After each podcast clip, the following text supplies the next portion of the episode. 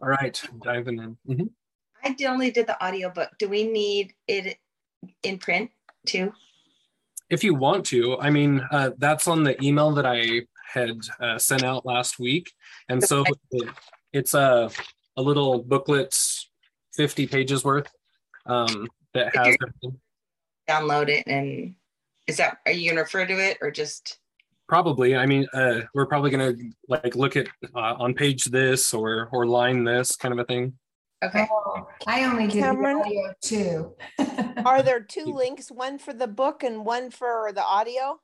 Uh-huh, correct. So there are Okay. multiple versions of the audio out there. There is that free website that somebody's put it on there with. And um, anyway, the timestamps that are in my version uh, uh, go with the, Okay, the MP3 that I have linked in the email. okay. So I guess I didn't find the book. I just found the MP3, so I'll have to go Yeah. back through the email because I thought, oh, I want to yeah, it's just an attachment. Okay. Oh, is it is it like a P? It's a is it a PDF? Oh, that's why I was looking for a link. It's an, a PDF. Okay. Uh-huh. Yeah. So there's Now I know what I'm looking for. Right. I think There- four different PDFs that are attached to that email. Let me open it up really quick. Because I only see uh audio links for the Uh-huh. And so it's an attachment at the well, either at the beginning or end of your email there. Very- Um, okay. I didn't see that. Sorry. All right. Thank you. oh no, you're good. And Cameron, I only listened to the free download. Is that, is that going to be okay? Uh-huh, yeah, for sure. And so um, that free um, uh, the, the website that has it breaks it up into two things. So it's the first hour, second hour. And so the MP3 that I did was combining all of those together into one single file. And that's what I took the uh, the timestamps off of here in in this book. So um, let me see. I'm looking at that email and I've attached one, two, three, so there's five different attachments onto that email that I sent out last week, and um, two of them are going to be the homework for for next week's um, class, the the two parables. So you'll want to take a look at those, Okay. print those out. And the rest are the book, the the written transcript of. Okay. uh-huh. So Awesome. Thank you. yeah, the They Saw Our Day is about 50 pages long. Um, and that's what we've got here for tonight. And then also, um, there some people had requested that I make a, a wide margin version of the lectures on faith uh, as we go through and study it. So um, there's also a PDF of that if you want it. If you just want to read it online or if you want to actually buy a book or get it at DI, whatever, uh, you're welcome to do that. But um, there is the wide merge wide margin PDF version uh, in that email as well. yeah, like I said at the, the beginning of that email, sorry, I'm, I'm packing everything into this this one thing. It's going to be a uh, you're going to want to favorite that message and keep it handy so that you have all the different materials. It's easier, Cameron, putting it all together so then we know just to go look there for everything. So Mhm. Yeah, that's going to be kind of the the home base or whatever for the next few months. Okay. But yeah, so um, as we are, if you do have the the PDF um, in front of you on, let me see, sorry, on the side of each paragraph, there's going to be like timestamps. So as you are, if you are quoting from the book, um, just kind of reference what page you're on and then um, roughly what what time stamp it's next to or something and that way we can kind of uh, read along with each other. But if you don't have it that's totally fine. Um, i i've went through it enough that if as soon as you start talking i might be able to find it where we're at and can can help people find uh, to follow along with um so just kind of as an overview of, of the whole presentation. So we have Lance Richardson who starts off and uh, is talking about his family and his experience, his near-death experience, which is uh, this other book, the, the Message by Lance Richardson. He goes into the entire near-death experience in that book. Um, but anyway, he, he talks about that, that it happened right before this presentation. And um, uh, he talks about also the project that that him and the two other authors were working on these fictional historical novels, uh, the two Zion series books, and um, and he goes into the fact that they were studying Zion, and it led them to uh, look at the Zion prophecies amongst all of these different tribes, um, whether it be here in the Western Hemisphere or, or the Eastern Hemisphere, um, that they all had many different Zion and Enoch or utopian type um, stories. And then he goes into the actual Hopi prophecies. He, he branches into the Tibetan prophecies. Then he goes to um, Mother Shipton and then Deganawida and all of his uh, examples with the Iroquois tribes. And then, um, then he kind of finishes up in the the American side of things with Benjamin Franklin and George Washington, and then ties it all together with why this is important and how they put it to uh, practice in their family. So, given that, where do you all want to start? Like, I, I doubt we're going to be able to cram two hours into this one hour together. And so, like, what kind of areas would you like to really hone in on and, and talk about? Like, what do you have notes about or questions about? Um, anyway, just throwing that back and and seeing uh, where you guys want to study it all tonight. Because I mean, there's so much here. It's it's awesome. Well, let's start that this was November 20th, 2012. Mm-hmm. And it seems like a lot of the things that he was talking about happened yeah. right? Yeah, exactly. Right. Um, one thing that, that really stood out to me just along that line of when he talks about the the transgenderism that um, uh, that women will be men and men will be women. Like, yeah, we we've had that, you know, 1995 and stuff when uh, a lot of this was kind of uh, written and compiled.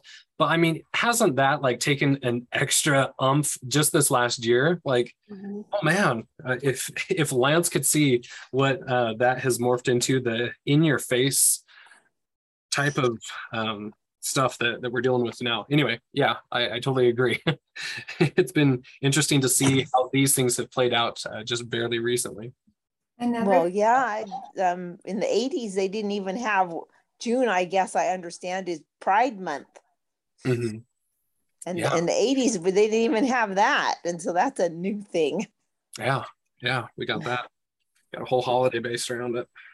Another thing I noticed um, when I read or when I listened to it is that I think he mentioned something about um, being able to see visions and see other dimensions after his near death experience. Mm-hmm. And that reminded me a little bit of the other book that we've referenced in the past called Visions of Glory. It's almost like a door was left open and there was something more permeable happening. Mm-hmm. I, found, I found just fascinating. Yeah, isn't it so interesting that that this is happening from lots of different sources? And yeah, I love them.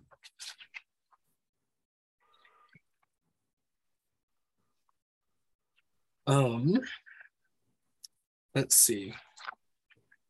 I don't even know where to to start here. So let's kind of uh, go into the Hopi story, just kind of the basics. So on page six and seven is kind of where that starts out here. Um, we're looking around the minute marker 1410.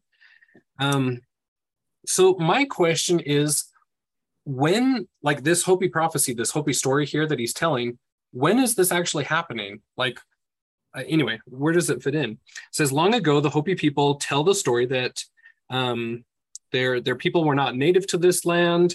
Um, they were converted, and uh, when this took place, then they they buried their weapons of war in a hole, and uh, they took an oath that they would never take them up again. The enemies came upon them, slayed them, and were converted by that. Um, then they took a migration northward. So, I mean, we have great context for that, right? In our scripture with Anti-Nephi Lehi's, uh, they're in Alma 23-ish. Um, and so I found that very interesting that he says the Hopis and the Pueblos and the Nez Perce all have very similar stories. They're all cousins, but they all come from this um, anti-Nephi Lehite type uh, story or heritage. And um, anyway, I, I found that super interesting. Um, how that also carries into the other four colors. Uh, many of them have similar stories of the same thing. Um, but here's where I'm talking like, what time frame is he he referencing here? Uh, on minute 1540, um, it's the True Life Plan. It says, a long time ago, the Creator called his children together and he explained to them what he called the True Life Plan and explained to them how they should live in order to live in peace and harmony. He told them that he would split them up into four colors of people and they would go throughout all the world. But the time would come when they would turn against the True Life Plan and begin to become at war with one another and to not associate with one another. So he gave them some important signs for them to be able to recognize their true brothers. He taught them a very specific handshake by which they would know their true brothers, as well as the fact that he taught them the sign of peace, which all people seem to know as the Indian sign of peace.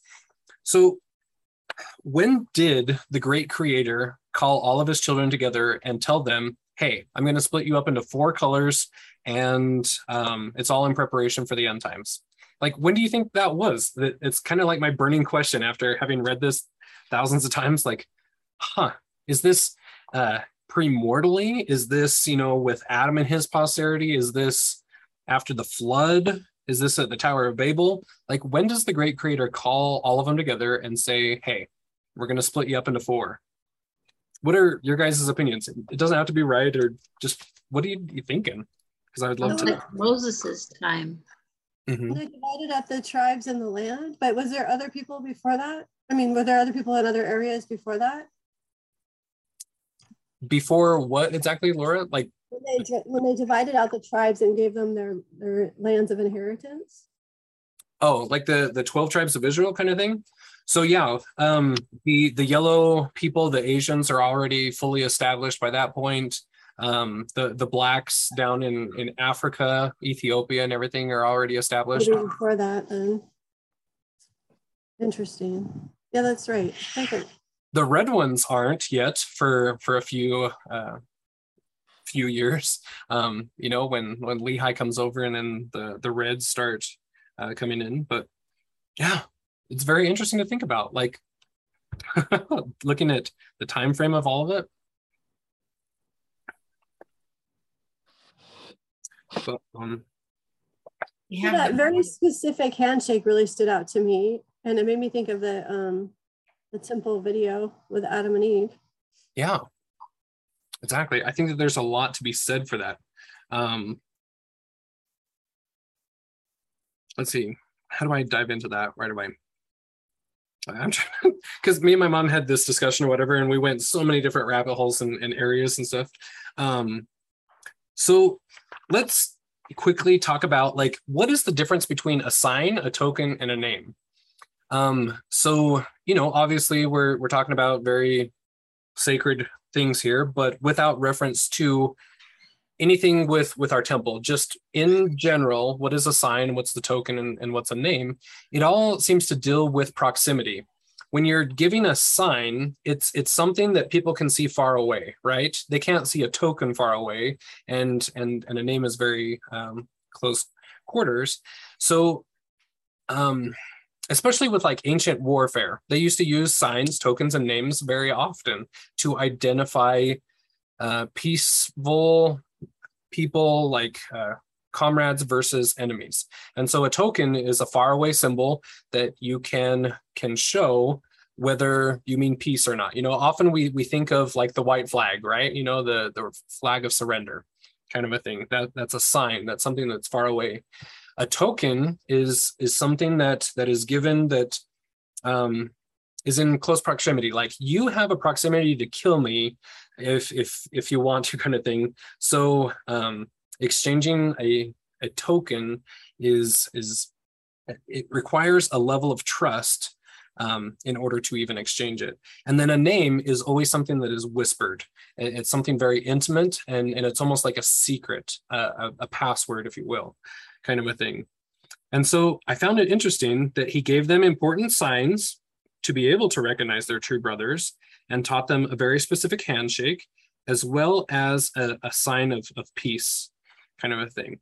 So um, kind of taking a look at that and then um, transitioning into to peace in, in general.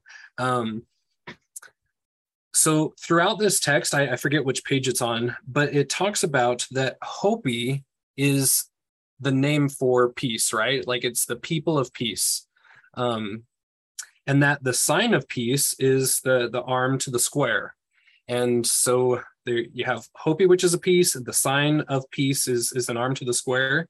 And then you have the actual symbol of peace that he gets to later when he talks about the swastika, how the inversion of the symbol of peace was the swastika. So has anybody like looked at um, what the the good sign of of peace is? Um, the inverse of the swastika. Um, you take basically the swastika and take all of the the end pieces and turn them around the the other way. I don't know if you can. Um, I can't get my fingers right. Okay, so like this is the good one, and then this is the bad one from from Hitler, right? And so it hit me as I was drawing it. I was like, oh, this is the symbol of peace. Is is basically the Hopi sign of peace, like the arm to the square, if you draw one of those and then continue it on around, you are actually drawing a circle. Um, the, the four different kind of brotherhoods, the four different skin colors, um, they're each giving their sign of peace in in a prayer circle, pretty much. Oh, can and, you pull that up again? That is so cool, Cameron. I'm really bad with the camera. Sorry. But um Oh, I like that. Anyway, it just hit me like a ton of bricks as I was looking. Yeah, it's so amazing that you saw that.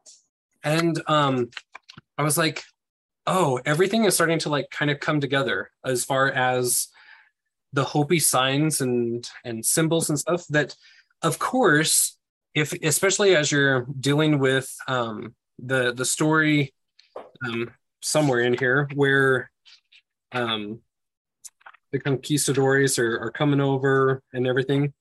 And so they are they're given a, a sign and a uh, a handshake so that they can know their true brothers. And that um, sign and handshake is about peace. And when they are handed a trinket instead of a, an actual handshake of peace, then they're like, and we knew a great time of bloodshed was upon us, kind of a thing. And it was like, oh, the temple is making so much more sense now. Um, it, like taking Hopi stuff and and and pulling it in with with what we've got. Um, anyway, it, it was just blowing my mind as we were looking at that. And so I found it very interesting that they have this whole story. The great creator pulled us all together and said, I'm going to split you all up. But before you do, I'm going to give you a sign and a, a, a token, a specific handshake, and a sign of peace so that you'll be able to know that who your true brothers are and that they're keeping the true life plan. And um, anyway, I mean, it's, it's basically like our endowment. This true life plan is um, uh, kind of how to to recognize each other in um, in the last days when when all of this takes place.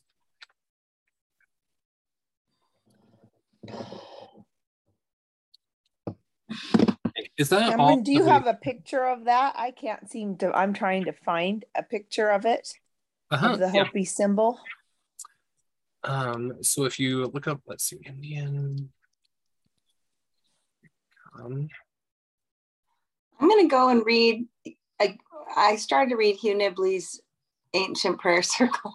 I'm going to go read that because I think I'm going to glean stuff after yeah. having this. Yeah. Glean so, um, there's like this uh, Wikipedia on a swastika, and it kind of goes through different versions of it through time and different cultures and, and things like that. Um, and it has lots of good images that uh, help with it. Um, but yeah, I, I, would just like Google uh, Indian swastika or Buddhist swastika, or you know, just, I just put Hopi right. symbol of so interesting, hope, and it, I... it didn't. It just didn't really give me anything. Oh, uh huh. That's one of the interesting things is I had so seen that symbol through the Buddhist symbol. Mm-hmm. So that's you know really yeah, fascinating. It's really common amongst the um, the Asians, uh, the, mm-hmm. the yellow uh, people. They have it a lot. Um, but yeah, I I'm not finding anything either as far as like Hopi symbol hope. Um, I'm not seeing anything along those things. But if you look up swastika and look up different cultures, there's lots of different people that have um, termed it that, even though that that's not what it originally was called. You know, that's the the inverse. Um, but if you look up the Hopi tablets, um, I, I, believe you'll be able to see a lot of um, those things, like those stone tablets that it references here, um, that he, the, the Masao gave each of the, the different skin colors stone tablets. And those stone tablets, I believe, have the, the hope symbol on there. Isn't that just like Satan to yeah. usurp something that's really good, a, a peace symbol, and then usurp it for bad and make it something really evil? Yeah, exactly. He's done that all throughout everything. Yeah. Every single thing he's tried to pervert it. Yeah like Lisa was asking me the other day about um, the serpent, right? And the how that's actually a symbol for Christ, and then Satan usurps it. And you know, we often think of snakes and serpents and like, ooh, that, that's the the evil thing. Yet, as we see here in in this stuff with the Iroquois, Deganawida actually uses the serpent for each of the tribes. And okay, so the red serpent, the white serpent, the black serpent, and uh, the Bahani that, that come on in and save the day kind of thing. Very interesting. Well, I was reading today on, along that line, Cameron, that the seraphim are often referred to as the fiery serpents. Mm-hmm. Which yeah. I you know, just added another layer to that isn't it interesting? Is it in this specific um, thing that uh, talks about why the the serpent um, is? I can't remember. I've read so many different like Hopi things this last week, but um, why um, like the Aztecs and and everybody has an eagle with a serpent on uh, their their symbolism, their flags and stuff. Um, but Seems like it is in here. Just a second. Let me try to find it.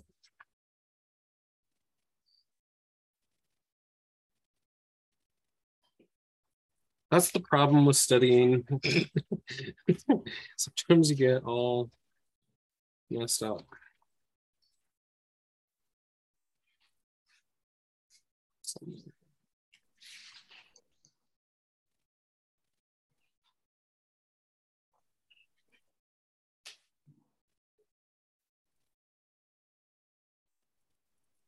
Yeah, I can't find it. Anyway, it, it might not be in here.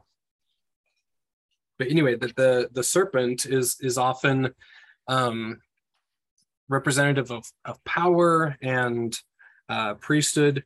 And then especially when you add wings to it, it's it's one that can can doesn't necessarily stick to to this world or this sphere that they are like seraphim that can um, can transport and um, and everything. And that makes total sense. All right. Um, sorry, I'm just everywhere and I'm just excited to, to hear what y'all think of stuff. So when we were talking about um, all of the the great shakings here, right? That there's there's two great shakings and that there is a possibility for a third great shaking. Now, where would you guys say that we are in all of that? Have we passed the point of redemption from a third shaking? Like, are we uh, headed into it, or um, is there still time to avoid the third great shaking? What say you all? uh, we're looking on page like 10 and 11 here if you want to look at them. Third great shaking is coming up. That's what For I sure. too. There's, there's no, uh, yeah, it's we haven't done anything to redeem ourselves. No way. So it's really no way around it, right? Mm-hmm. Prophesied is coming. Yeah. And so earthquake proofing all our temples. yeah. Tracy, what did you say? That we're earthquake proofing all of our temples. Oh. yeah. I'm like, what? What about our temples? yeah. But anyway, I've, I, you know, I've always heard of the third world war, whatever kind of thing, and the time of tribulations and stuff. But it was very interesting to hear it from this kind of a perspective that there's the the first two great shakings and that whoever drops the gourd of ashes in the second great shaking gets the gourd of ashes dropped on it in the third and you know i thought that that was very significant because as we've seen how that played out in the second great shaking um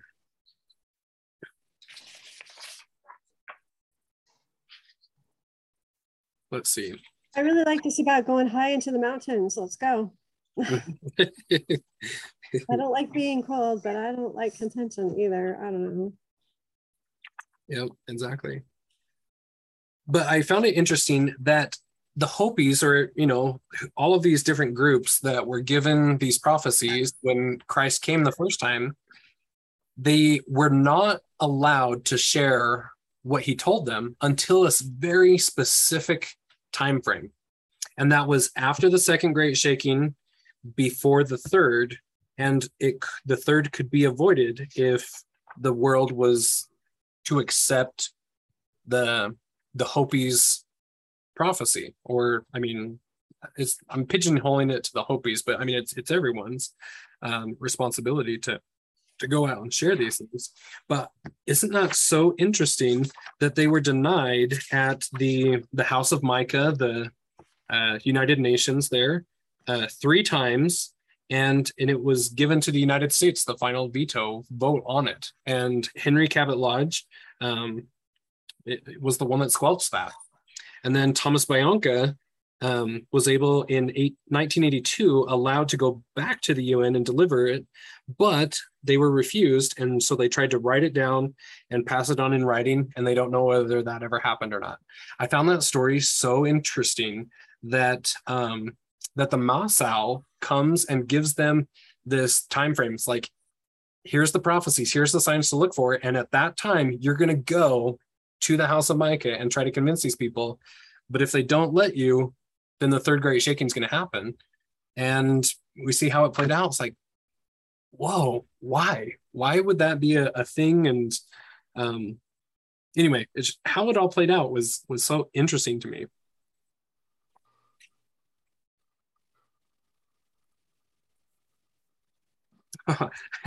I found it finally. Sorry, on page 12 and 13, that um, under the section called Names of the Great White God, uh, it talks about that that snake principle that I was trying to find.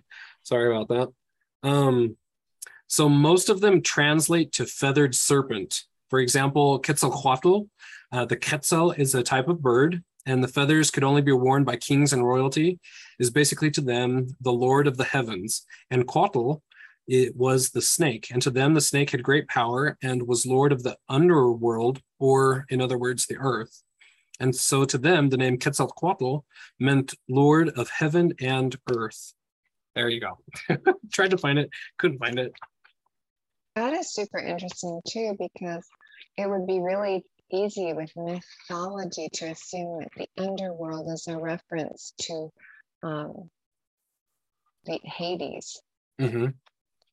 Yeah. I like I like the reference to the earth because that's you know that that is where the snake would be living anyway. So that mm. makes that's a good clarification. Yeah. And then likewise in uh, the Kukulkan in Mayan and, and uh, was also very much flying serpent.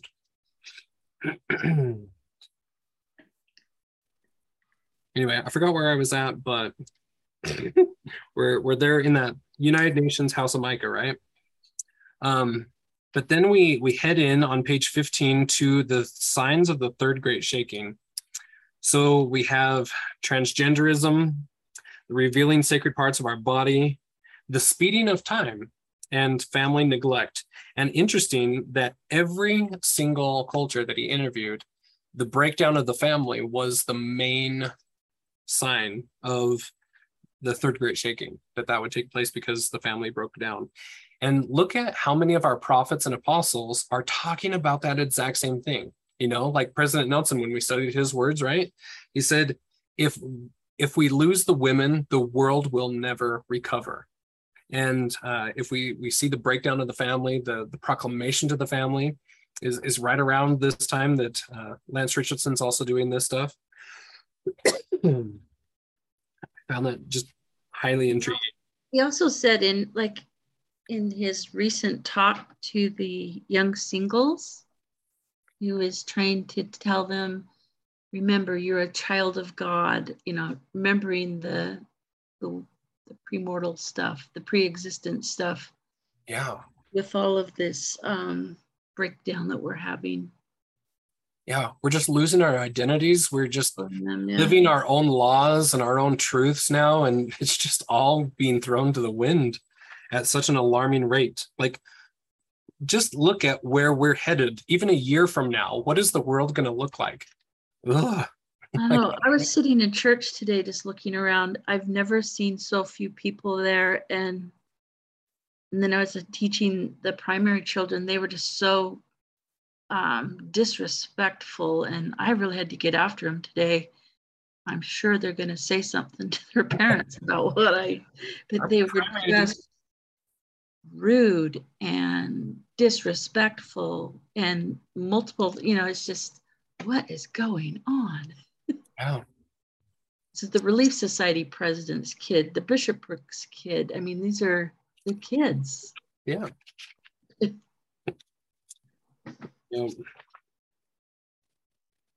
I found it interesting that um, the eagle on the moon prophecy, um, this was given that it would happen between the second and third great shakings, but um, it was a sign that the the Native Americans would start receiving some of their rights and freedoms back.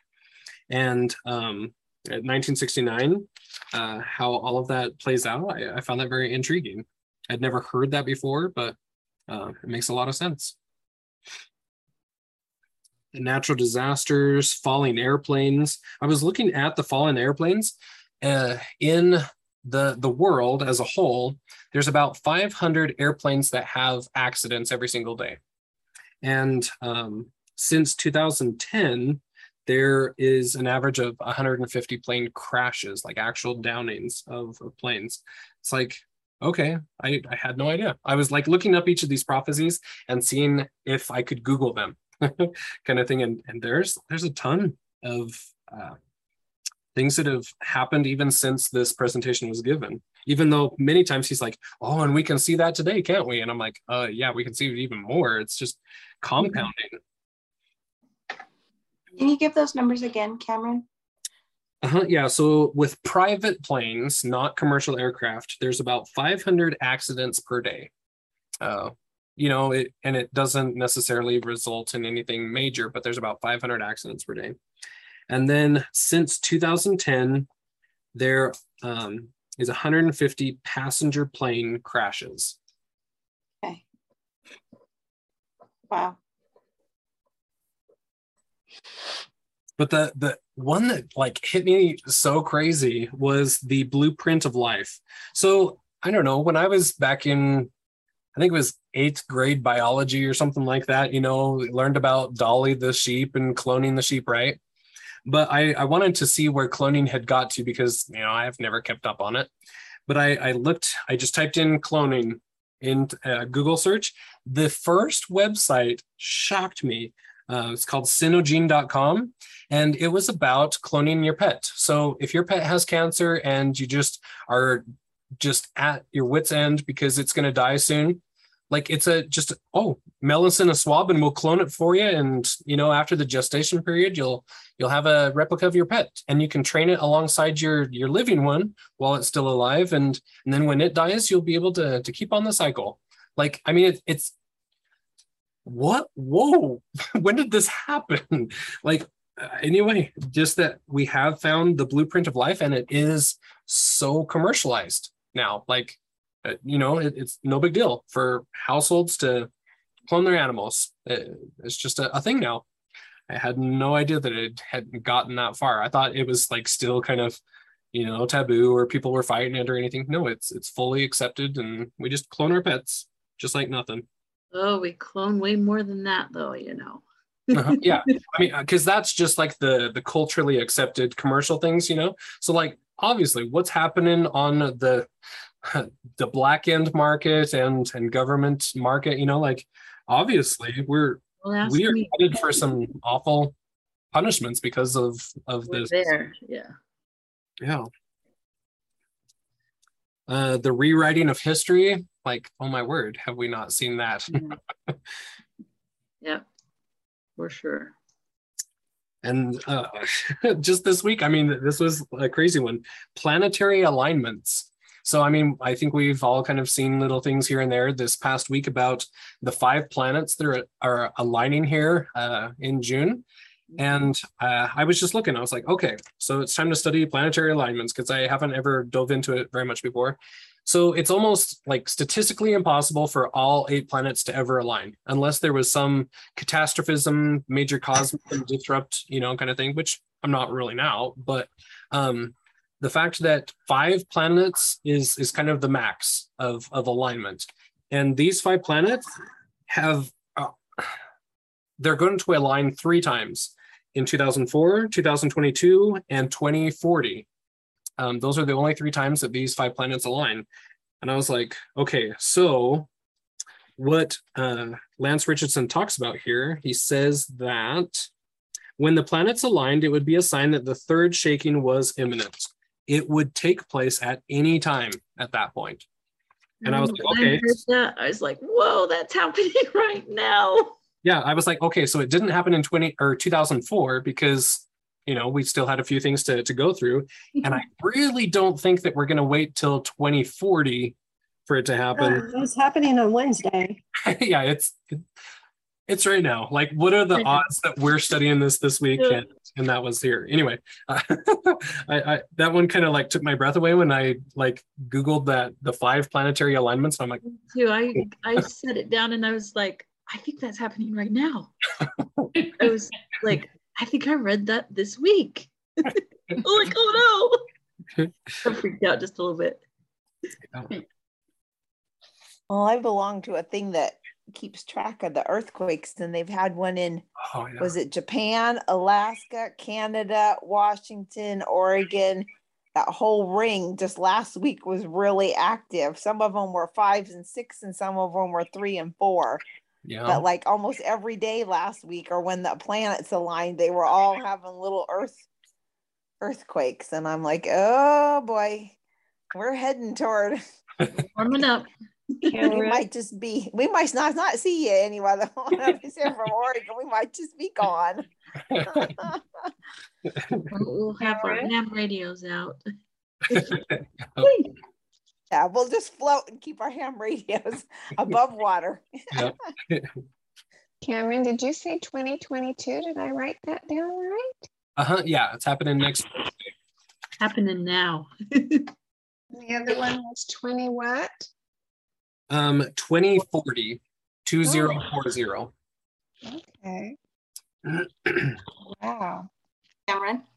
Yeah. Um, I I lost all my notes. all right. I in my car. I was just such a mess. So, and they were, of course, they were good ones because I lost them. So, I just because we're talking about this stuff, I am wondering. Uh, I think it was Nostradamus. It was toward the end, and they were talking about the moon, and it was in his quadrant. Is that what it's called? Uh-huh. I don't know. Then yeah. do you know what I'm talking about? Yeah. And understand what that was, and I was wondering if anybody does. Let me find it real quick. Was that an angel and the moon? Was that is that correct? I'm lost without my notes. the word strength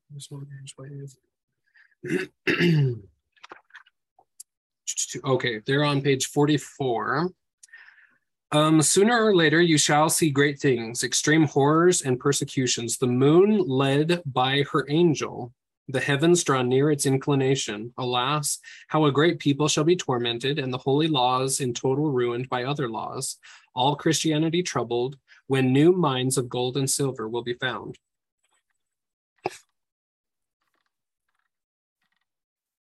Yeah. The moon led by her angel.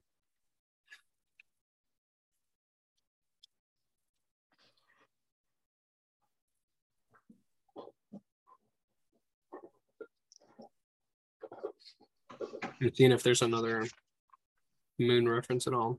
There's like Saturn and Mars and some other stuff there. Evil and War, wasn't that it? Mm-hmm. okay, that makes sense. All right. Oh. And I forgot to look it up, see if I could find anything about it. Mm-hmm. Okay. Um, here since nobody knows. yeah, I, I, have no idea, but I mean, a, a good good indicator because like the moon controls our water, right? It and Venus are are the main um, holes on, on our water system and stuff, and so I can see it going through um, all of the different uh, natural disasters and the uh, the famine prophecies here, um, where uh, the moon and, and its angel kind of thing, uh, being in charge of that. Could definitely see it. and in uh, Mother Shipton talks about Gabriel standing on the shores and controlling the water as well. Okay, so Gabriel is the moon's angel. Yeah. Yep.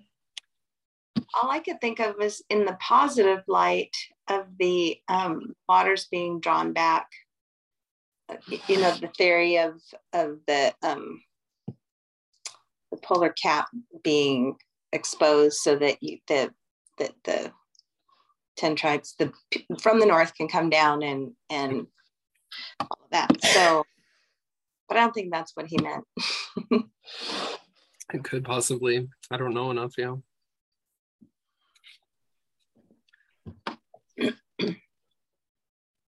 yeah. Um, so they're very much uh, talking about the the famine, uh, the three seasons, you know. And he asked him like, "So what is three seasons to you? Is that uh, three years, or is there multiple seasons in a year, kind of thing?" And he's like, "Regardless, we give them food. We don't get, when people get married, we don't give them toasters and microwave ovens. We give them food, lots of corn." Uh, I found that very interesting, you know, because so many people have told me like, "Oh, the prophet only asked us to do three months anymore. We don't need any more than three months." And I'm like, uh, "I don't know about that. I think we need three years at least."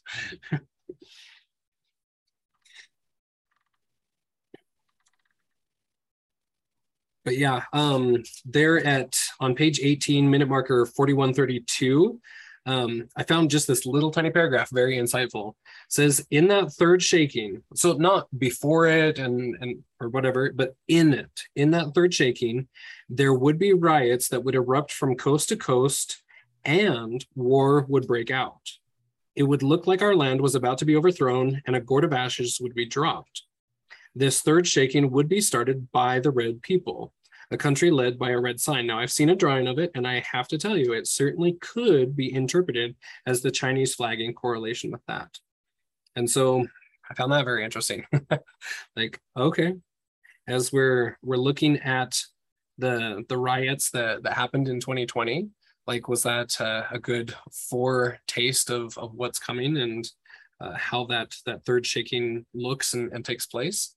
Um, Yes, and this week the Roe versus Wade might be overturned. Mm-hmm. Yes. Oh, is that this week? It's maybe going to come out this week. They always come oh, out in June. I heard a bunch about it and then it just quit, and I thought they'd already made a decision. Oh, boy. I think that's going to cause, yeah. Yeah, that's going to. Mm-hmm. Mm-hmm. Yeah, just this yep. last week, not to throw a weird backpedal into it, but um, when we were talking about transgender, um, I had quite a few different people send me videos on um, some men that had the surgery done for to implant a womb, right? And they specifically wanted a womb so that they could get an abortion and fight with the women against Roe versus Wade and all of that kind of stuff. And I'm like, so literally, the only reason that you're having a surgery done is so that you can get pregnant and kill a fetus. Awesome. That that we are headed into some awful territory with that one. Like, can you imagine the the thought process on that? so crazy. Mm. The, the main thing with the transgender is when they start to give them the drugs that that renders the kiddo infertile. Boom right there the beta blockers. So yeah. that's the true agenda to so we can't have kids anymore and you yeah. know throughout the world.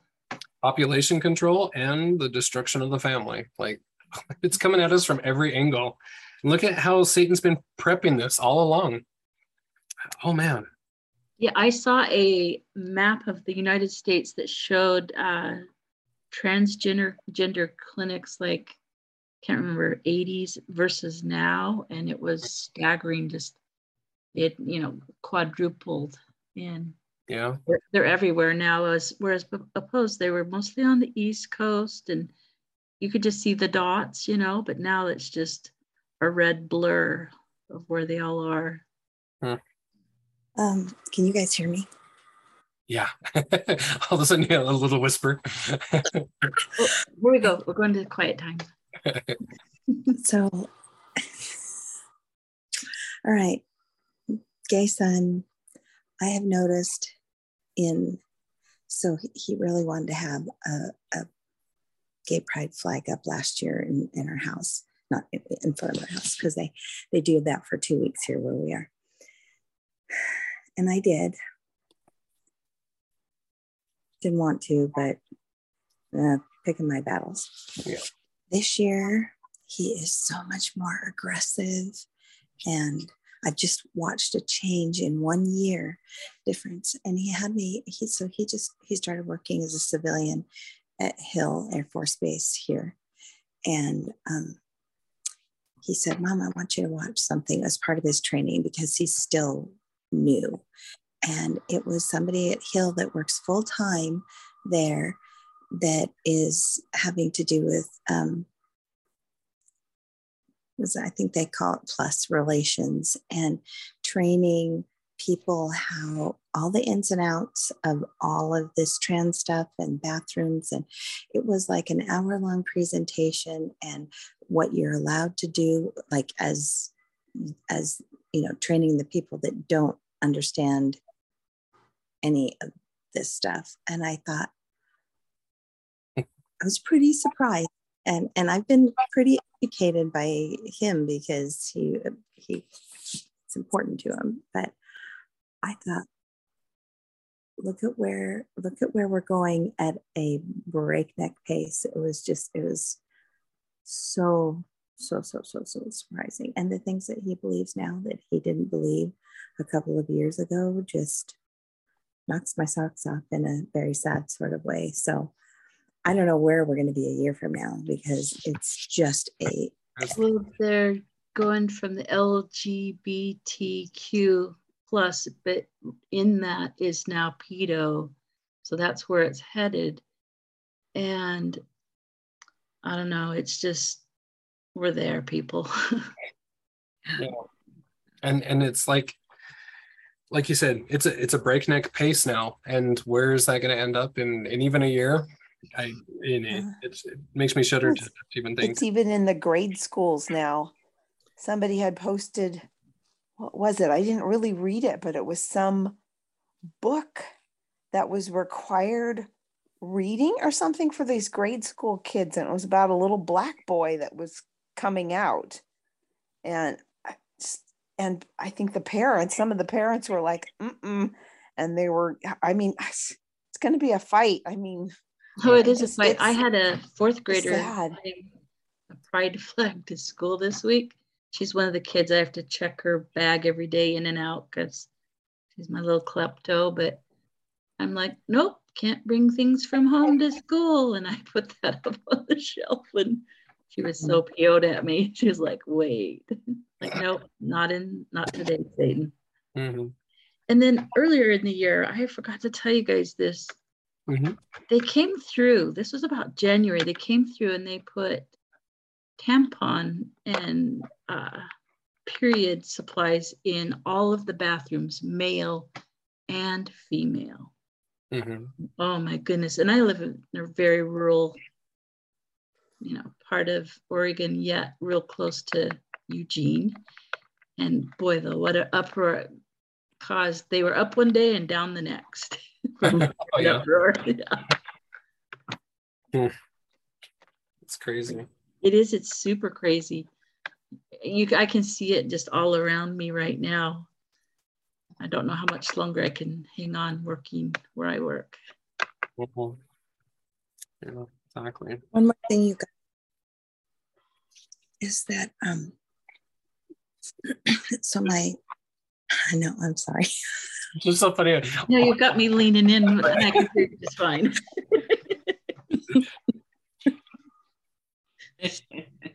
I'm trying to keep the peace here. Yeah. Uh, so he's he's dating a young man that's um, there's three roommates that they're three gay guys that live together. They've been friends since high school or or their mission or something like that. Anyway, one of them is dating somebody else that was there um, last night, and they were all together. And this young man just declared out and out that he's a witch, and he's talking about his beliefs and I, and I'm thinking okay I thought it was like mm, it's gone to another level that I was not anticipating so I don't know if they're more vulnerable to that sort of thing I, this is new to me but it didn't surprise it shocked me but it didn't surprise me I thought he Satan just knows no bounds with with this sort of thing so has anybody heard of that Cameron have you heard of that Tracy? Yeah. I hear all the time in the schools. Um, a little guy, his sister got into it, and he's and he we did talk about Jesus all the time. And then about three months ago, he's like, I don't think I believe in Jesus anymore. I'm I'm going towards the witch stuff. And boy, I sat him down and we chatted for a very long time. And I everybody says, you know, religion's out of schools, and I'm like, not in my room. Still there.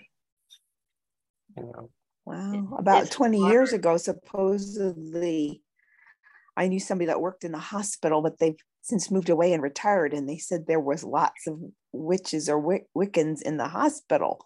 And I thought, oh boy, that's a oh, place I don't want to be sick. Mm. Really? Ah, oh, because people are already vulnerable there.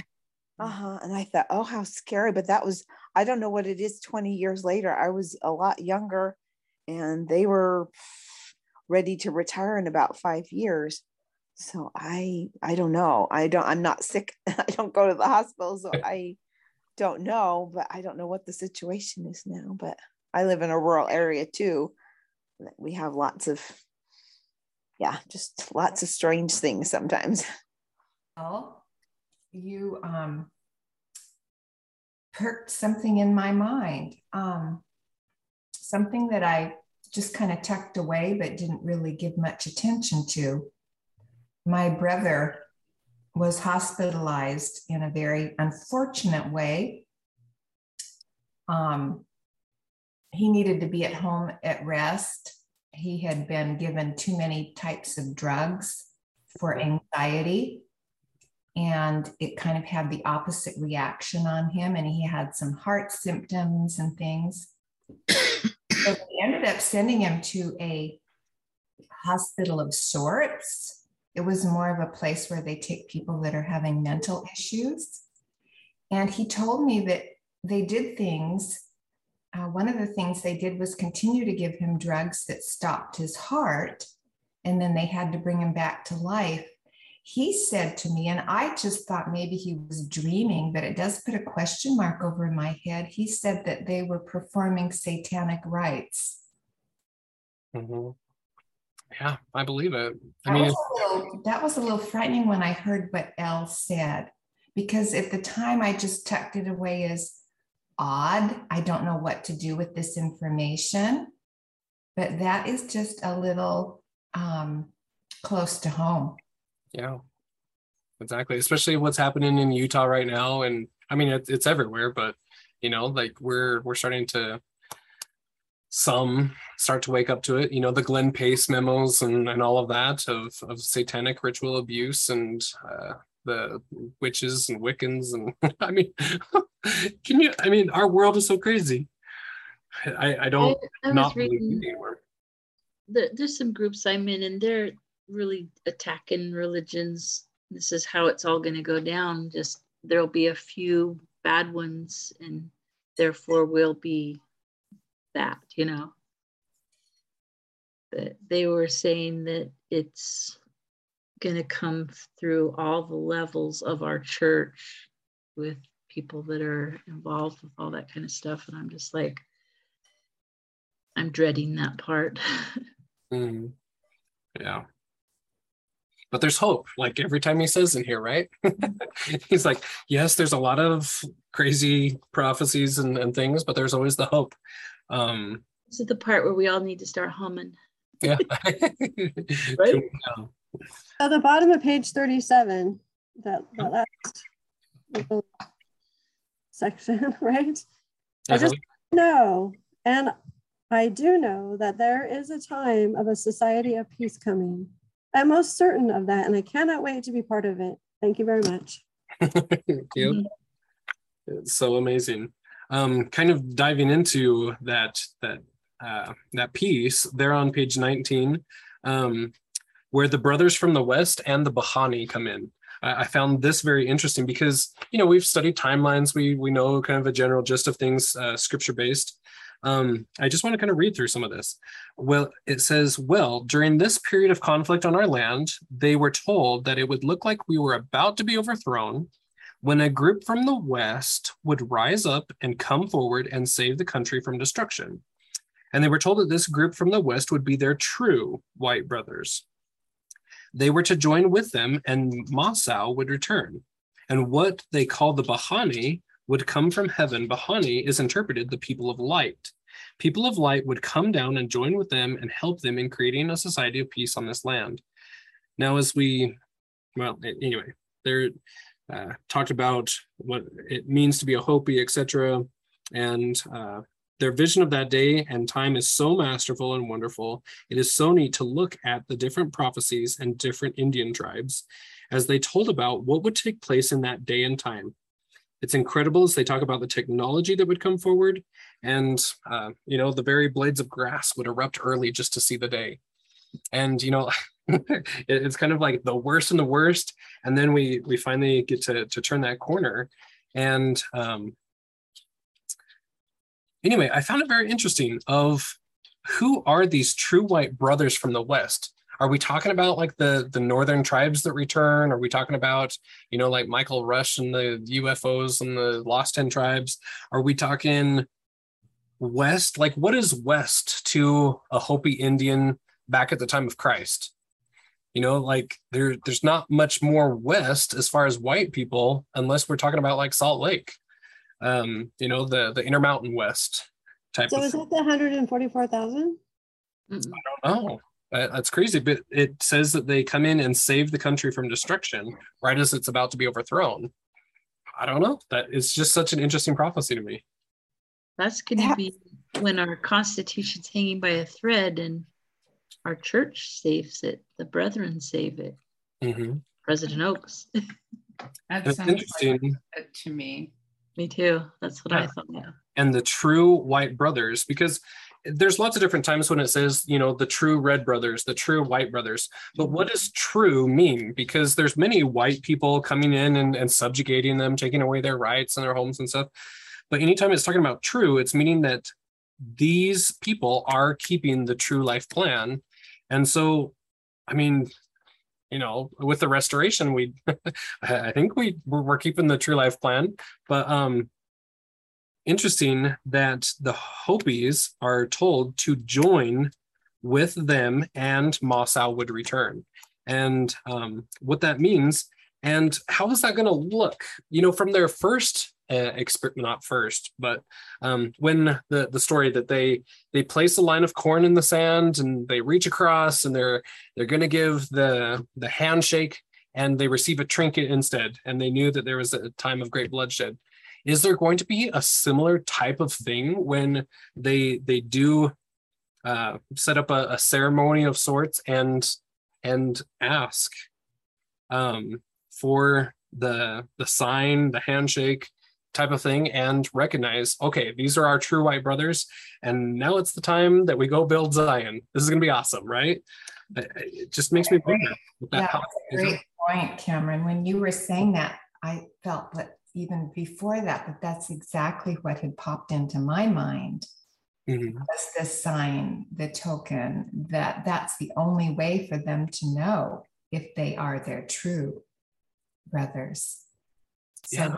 That's what I think.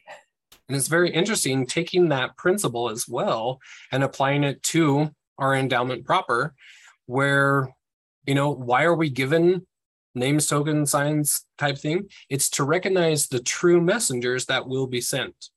Right. And so I, I don't know, I find it interesting how some of our endowment and some of the Hopi prophecies are very much um, the same kind of teachings. Theirs are, are passed down in an oral tradition throughout their uh, generations, and and ours have been restored through the prophet Joseph Smith.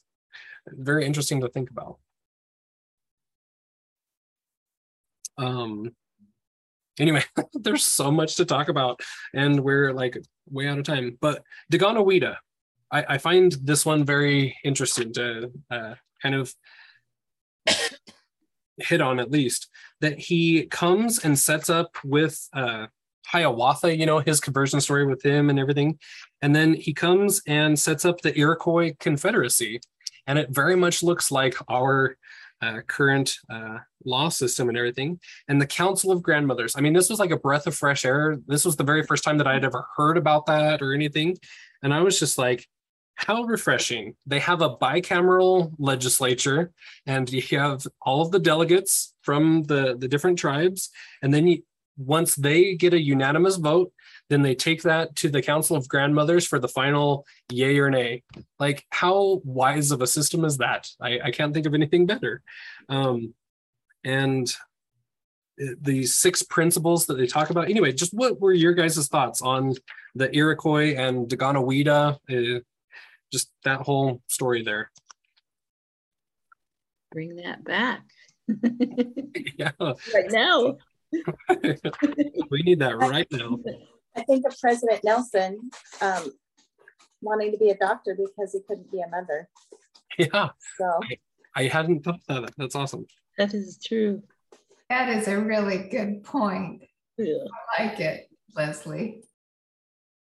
How about and it's interesting in Deganawida's prophecy to the Iroquois, uh, they're on page 32, that he's bringing in those serpents, right? But the serpents change color, which is different from, you know, like the, the four main colors. So we have the, the white, black, red, yellow, right? But here, um, we have the white serpent that comes and attacks um, the, the Hopis, right? The white serpent would seek to be their friends at first and then take power over them and almost crush them. Then the time would come later on when the white serpent would be attacked by the red serpent, which it's usually the Hopis that are the red element of, of the group, right? But this one is seems to be different. Um, they would be attacked by a red serpent. The red serpent would have such a hold on the white serpent that the white serpent would forget everything else and begin to fight with the red serpent. The red serpent would have almost destroyed the white one. The Indians, he told them that they would not become involved in the war, but if they would go to the hills, they would be safe. And as they were about to be destroyed, a black serpent would come out of the sea and would come forward and begin to thrash the red serpent and the white serpent. It would kill the red serpent and almost have killed the white serpent. I mean, there's there's lots of back and forth. Sorry, but anyway. So, do you guys think that this right here, the the three different serpents, the the black, white, and red correspond with the four different colors of people black, white, red, and yellow? Or is this a totally different thing? Because I, I, at first I was trying to like pigeonhole them together, and then I'm like, wait a minute, this this seems to be different. I don't know. Like Revelations. Uh huh. Yeah, the yeah. Book of Revelations, right? And like uh, the Antichrist coming out of the sea, yep. kind of thing. And so, That's but I, I find it interesting that he still distinguishes them with three different colors. Like, anyway. This is probably one of those things we'll look back and we'll go, "Oh, I get it now." Uh huh. so somewhere I got it in my head that Deganawida is John the Beloved. Is that yeah. so? That makes perfect sense because he's the one that wrote Revelations. Right. Yeah. Very interesting. We just have to know our scriptures really well to figure it all out. yeah, now I want to like go study Revelation side by side. Hmm. Um, and then you know, I found it so interesting. Uh, Benjamin Franklin, the Albany Plan, uh, George Washington's view of all of that and everything. That I had never seen that vision of his. Yeah. Had you guys seen that? The the Valley Forge one, like the the full on one that's a little bit later. Yeah. Uh huh. Yeah, I had never. Uh, I mean, I had heard of it, but I had never actually seen what was in it. Study that in school. I know. Yeah, exactly. That's history.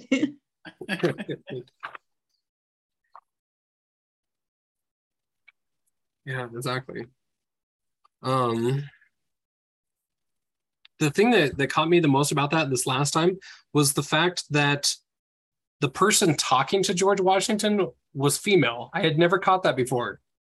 Like, I don't know why I like I've transcribed it, read it, and stuff or whatever. But then um, at one point, it said she did something or whatever. And I'm like, wait a minute. And so I went back and looked at it and yeah, the the angel that is that is talking to George Washington, showing him all this stuff, is a female.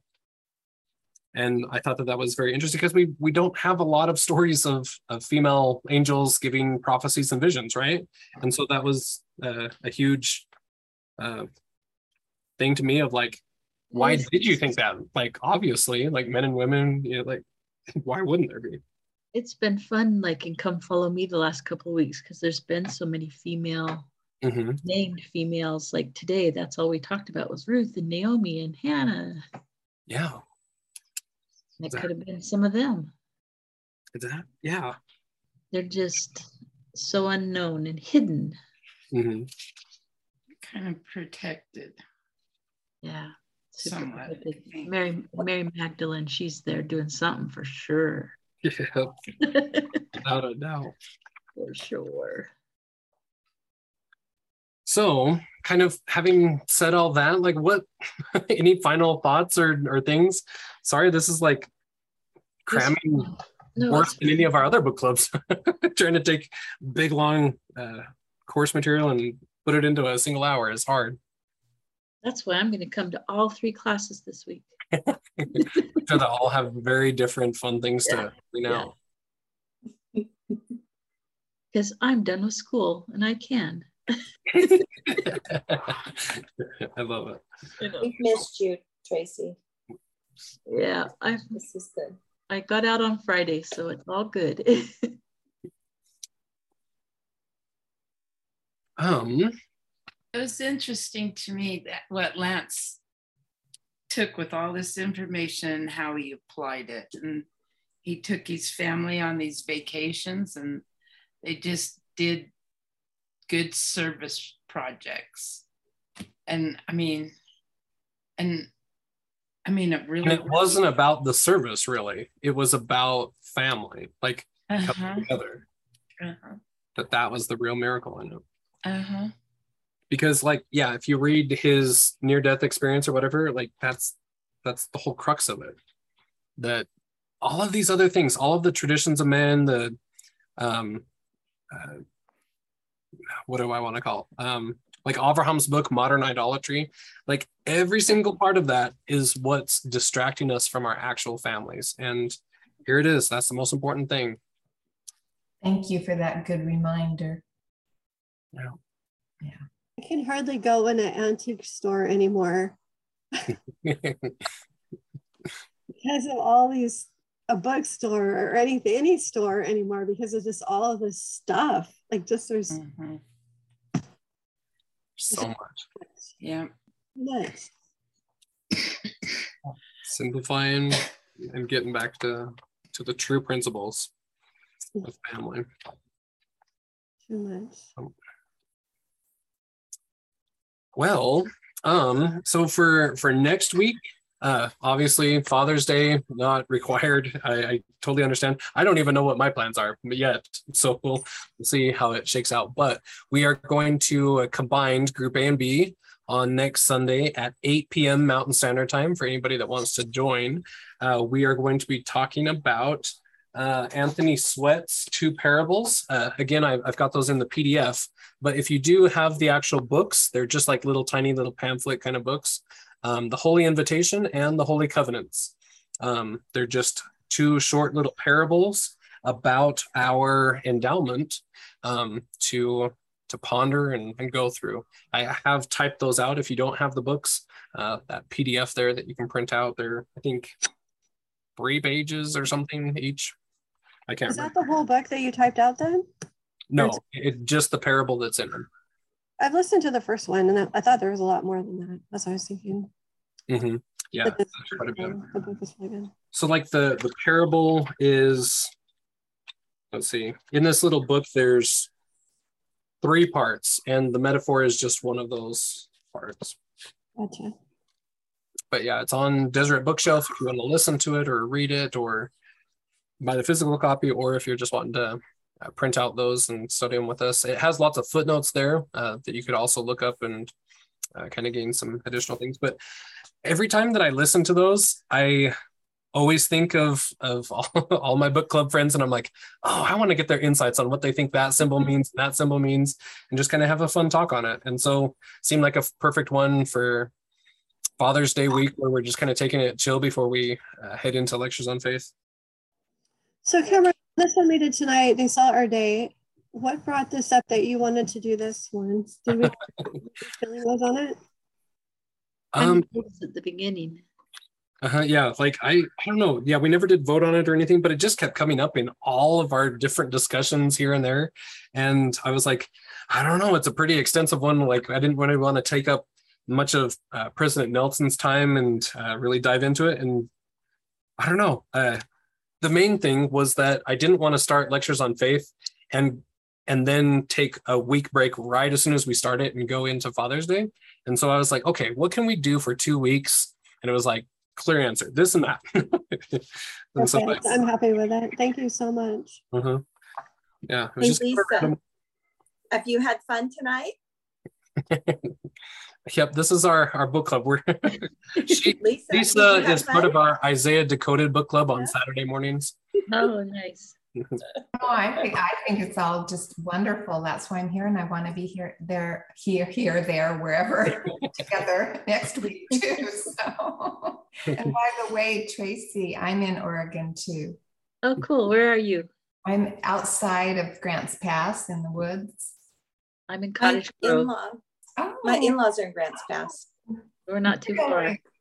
Wow, your in-laws. Mm-hmm. I'm going there next week. I mean, yeah, Friday. Oh my goodness, what is your in-laws' name? I mean, I don't know a lot of people here yet. I only got here. Oh, Miriam is their mm-hmm. last name. Okay. You probably wouldn't know them. They're in a senior community, but okay. So, yeah. Do you live like in Gold Hill or something? Is that where you live? I live um, on a road that's called, it's kind of like a scenic highway that's on the Rogue River and okay. in the woods. It's a little, it's a little remote. I don't get good cell reception, but I do get good uh, internet because um, my husband put up a Starlink thing. So mm-hmm. that's why I can do this, which is just so, such a blessing to have that. Yeah. Yeah it's really quiet here. I really, it's been such a uh, just a fast and away from all the noise that's associated with uh, living around you know more more populous areas so you know now when i hear the birds and you know it's just like my ear is starting to pick out such um, such nice things here in the woods. It's just really been an interesting experience. How was your other life? Where did you live? Pardon? Where did you live before this? I lived in Lehi okay. I lived in Lehi too. We were in the 25th ward for a while. Oh. Yeah, I was there um, with my son and his family, and there's a lot of building going on there right now. Mm-hmm. Just amazing. About noise. yeah, lots of noise and lots of dirt and dust. We had because we were right in the middle of the construction in a way, but uh, our the ward that we were in split three times in one summer. That's how mm-hmm. much growth was happening. It was unbelievable. Oh, that's so hard. Oh. Poor neighbors that had to deal with all that. Oh my gosh. I know. It's unbelievable. Welcome to Oregon. yeah. Nope. Quite happy. I didn't know if I was going to stay because the property that my husband has been working on was a real fixer. And he still has a lot to, to do. So I was with my son and his family. I came out in December and I just took one look at it at the woods and I said, I like it here so, so so at some point I'll have to go back and get my like my son's going to mail me some of my summer clothes because I really only brought a suitcase full of winter clothes. But what good practice is that not to have any of your stuff? Yeah. oh my goodness. Oh, my I'm living like a little hermit. my hermitage. I'm, I'm, like Cameron, and the, the coconut fell on my head, and I've been doing nothing but studying, and I love it. My husband comes in, he goes, oh, You're doing that again? you know, to outsiders, it's just like, um, I don't know. People ask me what I do for fun, and I'm like, You really want to know? the same way people invite me to do normal things like birthday parties and stuff, and I'm like, I'll have to put my book down. yeah. I don't know what happened to me. oh my gosh. I'm glad we have this book club because I think we all like to read and like are mm-hmm. information junkies. wow. And getting insights and stuff. And it's one thing to study on your own, but it's another thing to be like, okay, now I need to like talk it through with people. If I'm on the, did I interpret that right? Like, what do you guys think? I am so glad you're a people person, Cameron, because this is I was craving. I was even inviting certain people that I knew that were like, you know, gospel doctrine teachers. Do you want to just like, you know, have gospel discussions? No, I wasn't getting any traction. No, I think we're a small group. I tried that in my ward too, and it's like, nope, nobody. Yeah. Yeah. So Lisa, try hopping to the other two groups too, because it's a lot of fun. Thank yeah. you. They're all very di- they're all very different. Very different. Yeah. Yeah. That's an understatement. yeah. Yeah. I love all three of them. Uh, it'll be fun as we. Day, Bernie. By the way, if you aren't going to be here next week. Mm-hmm. Yeah, I don't know what our schedule is, but you might not be. It's a surprise. well, well, any other comments, questions, or anything for next week or lectures on faith prep rise? If not, we'll head out for for the day. Anyway, super fun. Didn't even get to a hundredth part of it, but I loved our discussion. It was awesome. Thanks, Cameron. Thanks, everyone. Thank you. It was Thank you. you. See you guys in a half an hour. half an hour. Yeah. Body.